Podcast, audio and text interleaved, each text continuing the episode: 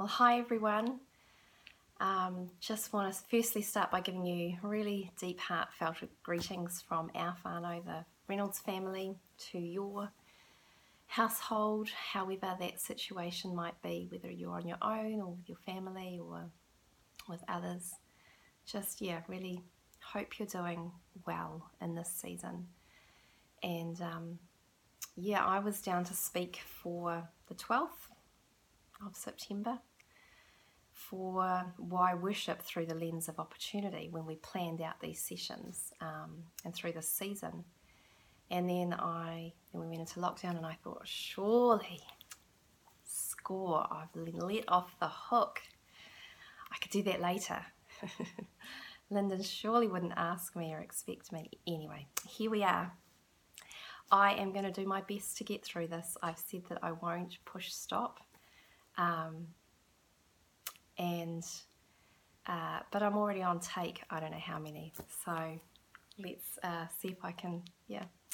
So whenever you're watching uh, this, I hope that yeah you find some encouragement from the things that um, I have had brewing on my heart. Even though I really hoped I wouldn't have to sit in front of a camera and share it with you. The mechanism is not what I'm used of. But um, you know what? The message actually hasn't changed. And if anything, this season has made it a stronger message. So, why worship in this season? And I think we can all agree, however, you'll be experiencing it, it is definitely a season of chaos.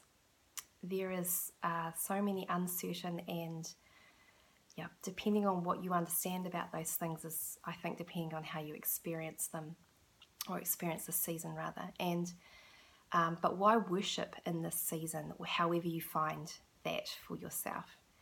I think is a great question to ask. I found myself um, in weeks one and two going, God, why? How do I? How do I worship you in the in what I'm feeling with the chaos? And I remember thinking of the story of um, of Jesus calling Peter out of the boat into the waves, and I'd studied that um, that piece of scripture uh, last year in, in, my studies that I did through the Vineyard College, and what I learned and looked at was that actually, when Jesus called Peter out of the boat, he didn't he didn't calm the waves first.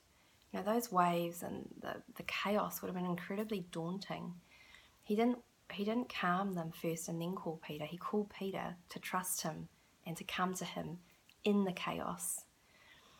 And um, and the image of Jesus walking on the water, walking on the waves, and being able to calm that storm takes us back to the image, and they would have known, the disciples would have known, back to the image of the Spirit of God hovering over the deep.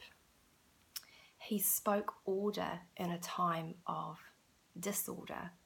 There wasn't order in the beginning, and He created out of that. So, those were the first um, thoughts I'd been having around the season that we find ourselves in. Actually, the waves can look pretty daunting for some of us more than others, but you know. Um,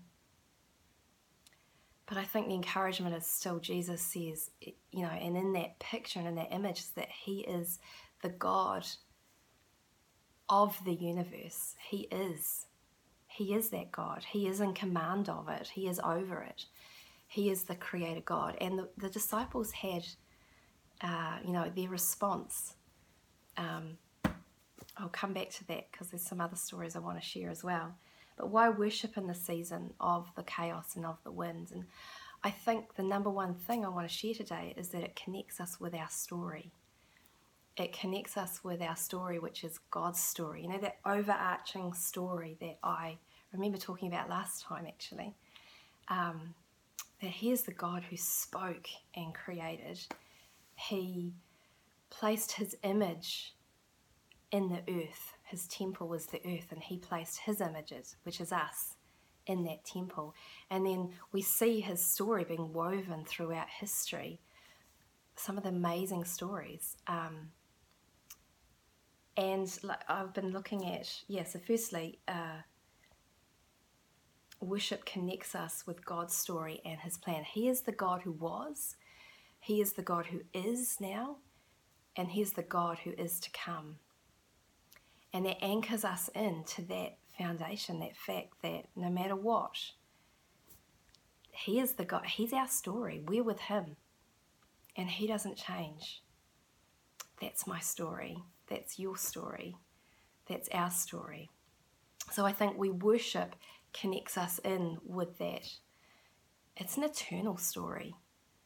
Um, and then I've gone back and I, over the week, I've looked at, um, I was reminded of Elijah. When Elijah took on the prophets of Baal, or Baal, um, at Mount Carmel. And um, it's an amazing story to go back and read over. You know, he built that, uh, such a cool story, but he built the altar um, in which to sacrifice. Um, he, from his story, he, he actually went and got 12 stones. If you read it in 1 Kings 18, each stone represented a tribe of Israel. And so he knew his story, he knew his God, and he built, he built an altar in which to sacrifice, which was an act of worship, which was also an act of warfare, and it did what it needed to do in the day. Um, I think of um, moving on to the story of the been looking at the Hebrews in the Hebrew, you know, Shadrach, Meshach, and Abednego in the story of the fiery furnace. You can find that story in the book of Daniel in the Old Testament. And when I was reading through that story, some of us are really familiar with it. And if, if you're not familiar with it, can I encourage you to, to look up these stories? These are great heroes of where God has, yes, people have worshipped, they have attuned their heart and positioned their heart and their life and their what they have done in order to honor glory and everything is about God. He was, he is, and he is to come and they've stuck with that. Anyway, the the guys in the fiery furnace, I, I was reading this story again. I thought, how did they know to answer King Nebuchadnezzar with with uh, you know with how they answered them? And I also wonder how long do you think? I, I was just thinking last night, how long did they have before they got to the point where okay, you're thrown in the furnace now? You know, it would have taken time. I, I'm just imagining it would have taken time for Nebuchadnezzar to plan the statue, to have it built. And then did they pull everybody to the one statue or did they carry it around the land and have everybody? I, I don't really know. But then it, that took also time for the officials to report back to King Nebuchadnezzar that, hey, some of these guys that you bought, you know, they, they were in captivity. They'd been taken as, um, yeah, captives into Babylon. And some of these guys that you've now appointed as, fish, as officials in your government, they're not playing by the rules. You, they're not bowing down. And um, anyway, so yeah, um, I wonder how long they had and what they had well, you know, to plan their their response and how did they know to respond with, "O Nebuchadnezzar," you know, I don't know if they said "O King," but "O King Nebuchadnezzar, our God is well able to save us. But even if he doesn't, we still will not bow. How did they know to say, Our God is able? It's because they knew their story. They knew the story that they were a part of. They knew their story of, of creation, of God speaking and putting his image in his people. He they knew their story of, of the ark and of God saving um, his people. And they knew the story of, you know, parting of the Red Sea and God rescuing a nation out of captivity in Egypt. They knew the story of, do you know what I mean? If you can think of all the stories, that history, they knew that story. And they knew that our God is able. He can rescue us. But even if he doesn't, because he has the might and he has the power, but even if he doesn't, we still will not bow. And again, the response of the king. Um, and each, yeah, that story is after, you know, they were, we, as you know, they were thrown into the fire. Uh, you'll have to go and read the rest of the story. But I just found that was really why did they, how did they know? How did they know to, say that? Because they were anchored in to, to his story. Um, and then I was thinking and reading about Paul. Um, you know, how did Paul know that in each of his trials and tribulations, that actually he could say, "Well, I'm I'm content. I'm content with whatever I have, lack or abundance, or you know that Paul went through incredible hardships, imprisonments, and beatings, and he was he was again captive, uh, you know, and imprisoned in a in a Roman Roman prison, which certainly was not a, uh, yeah, we got no idea of um, the hardships, I think. And um, I was, uh, what I found was really interesting. I was reading in Second Corinthians. You can read about uh, Paul in many places, but I found this was really interesting when I was reading through Second Corinthians 5, 6, 7, 8, um, uh, the other week actually. Um, I'll just read you this. He said, For when we came into Macedonia, this body of ours has had no rest. But we were harassed at every turn, conflicts on the outside, fears within. But the God who comforts the downcast, and he goes on. And I just thought that was really interesting. Wow, Paul, the great Paul, who we have many of his writings and his letters, he acknowledged he had fear within. I bet Shadrach, Meshach, and Abednego you know, while, well, I don't bet, actually, I don't really know, but I'm picking they were human beings and that fiery furnace, you know, would have been pretty scary. I think Elijah um, showed after that incredible victory on Mount Carmel, where he, he broke the drought through pushing back with worship. He he actually broke, and then rain came. There had, it hadn't rained for three days. Well, then straight after that, you know, Jezebel gave him a big scary message and he freaked out and ran away. He had fear. But none of these people stopped there. They pressed on. And I think because they knew the God of their story and they were anchored in deep, they were able to continue on and uh, um,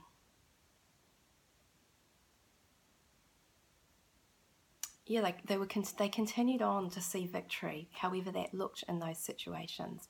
Many, many more stories um, throughout history, not just biblical history, but we can read where I think knowing our story is a really huge deal. And I think why worship? Because worship reminds us of that story that we're a part of. We're reminded that it lifts our eyes to actually the God of his power and his might. So in each of these stories that I've talked about, the the kings or the ones who were witnessed to that miracle just went, oh, okay, I get it. God, you are the only one true God. The disciples, they bowed down and worshipped him. Oh, truly, they recognized Jesus as the God from the God of creation. Um, you know, most of the kings in the Old Testament, when you read those stories, when they saw a miracle, it's okay, we are now all bowing down and worshipping the God of the Hebrews because he was so powerful. And I think worship does that for us. It lifts our eyes to see the power and the majesty and the might of God that we can sit with. And we can bring that, his story, um, I was going to say into our story, yeah, and vice versa, you know. We're anchored into his story um, and it goes way beyond our season that we're in right now, even though, uh, yeah, we don't know what's what's coming after this season, and hopefully we will be able to meet again, and the world will all be filled with rainbows and light and good things.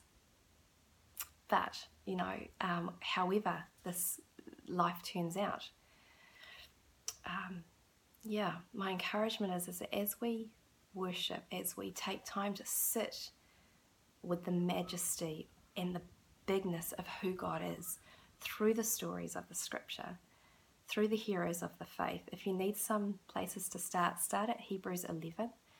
Hebrews is in the New Testament. Look up chapter 11, the stories of the faith, um, and pick a story and you read it through, and it's incredibly encouraging. That's our God. So, wherever we find ourselves today, that's our God. So, yeah, I think it invokes, I think when we understand and we see His glory, we see His power, His might, His care, His tenderness, whatever situation we need, He is there.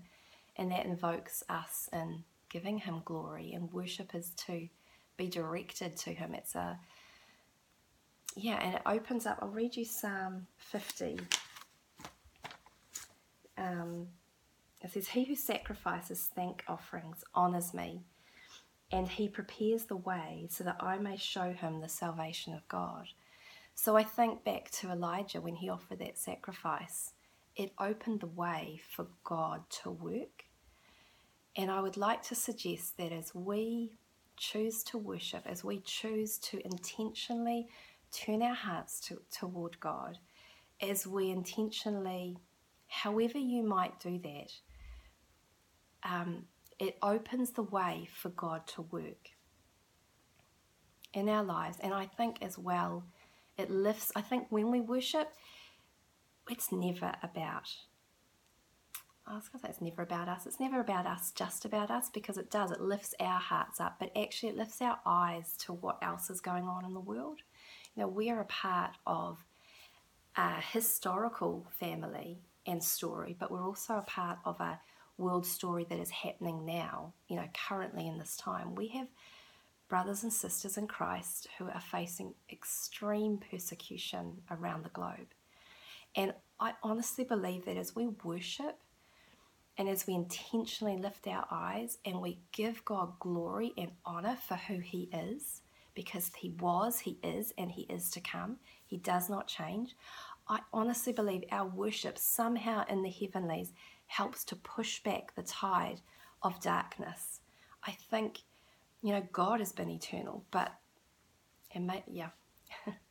darkness has been around ever since the garden and beforehand, you know what I mean? It's the same old story that God's enemy wants to take out the image of God and take out and to hurt God from the earth. So I believe our worship, you know, our dedication, our love focused on God can actually help push back. It, I guess that helps make a way. I guess it's what that scripture is saying, you know. He who sacrifices thanksgiving honors me and he prepares the way for the, for the salvation of God. He prepares the way that God works. So, why worship? I think um, I've said it enough times, hopefully. um, to be clear, it's because it's our story. It's His story and it anchors us in. And that is a great place to be anchored in. And when you take it all apart and we take everything is stripped back, it's we are in Him. We're hidden in God and He is in us. And we're in His story. And His story has not finished yet. We were born for such a time as this. God knew that we were born in this season, in this hour. And I just wonder, you know, what will, what song will we write, will we raise as Mahurangi Vineyard, as individuals, but we're collectively a part of our, our church family? What, what will history look back and know that what, what was the song that we raised? I just think it's a great question to ask. What song, what, um, you know, what guts do we hold? What's the what's the main thing that we will champion, that we will hold, and what what will we worship? You know, what will we bring to God, and who will we who will we worship in these times? I just think it's a wonderful question to ask. Yeah, what will we yeah, what song will we raise in this season? Um, it also, I think, why worship, it also connects us with each other as our church family. Um, and so I love, have I've really enjoyed hearing people's um, little snippets about what you guys are up to during this season. Um, you know, worship and connecting in with God will look different ways. So for me, and I, I really encourage you know the list that that we put together for us, um, I can, I'm sure I can speak on behalf behalf of the other worship leaders. We we take time and we um, we really sit with the songs and we're like, actually, God, I really feel this is like this is this is encouraging, or this is what you want to say to our church family this week. And this week, um, the songs that I've put together in the list, I really hope talk about the the eternal story that we're a part of. That um, yeah, that there is hope. God is at work, and there is hope, and it's not finished yet. Um, yeah, but maybe you're someone who needs to go out for a run or a walk or get out into nature, or I don't know what it is for you that will raise your level of intentional worship. But I just encourage you, just do it. Pick a moment. It doesn't matter if you're doing the dishes or if you're driving to work or if everybody's out and you have a quiet moment to yourself. It can be loud, it can be quiet, but my encouragement is use your voice to worship God, to honor the God who was, who is, and who is to come. There is something about physically speaking out his praise and his worship. So that's my encouragement this week. Um, that as you worship, you connect in with his story. You use the worship list, or you've got your own CDs or your own scriptures or your own, whatever it takes for you to connect in with God and His story, my encouragement to you today is that you intentionally do that. So I'd like to finish by praying. So, um, yeah, I invite you to pray with me now, however, and you've, uh, however and wherever you find yourself. So, Father, I thank you so much that you are the God who was, who is and who is to come, and you do not change. God, I thank you that you are at work, and when we worship, we clear the way, we pave a way for you to work and your salvation to outworking through us and in us and in the world around us. Spirit of God, I thank you for each person who has, um, as a part of Mahurangi Vineyard or as a part of watching this Spirit of God, that you would empower each of us the same Spirit that raised Christ from the dead, the same Spirit that spoke through the prophets, the same Spirit that spoke and willed, you created the world. You are our story and you live within each of us. So, God, raise our eyes to you this week. Raise our hope and our um, just our awe and our wonder at who you are and our anchor of who you are and our place in you. God, I bless each person here in Jesus' name. Amen. So, God bless, have a great week, and I hope we see you really soon.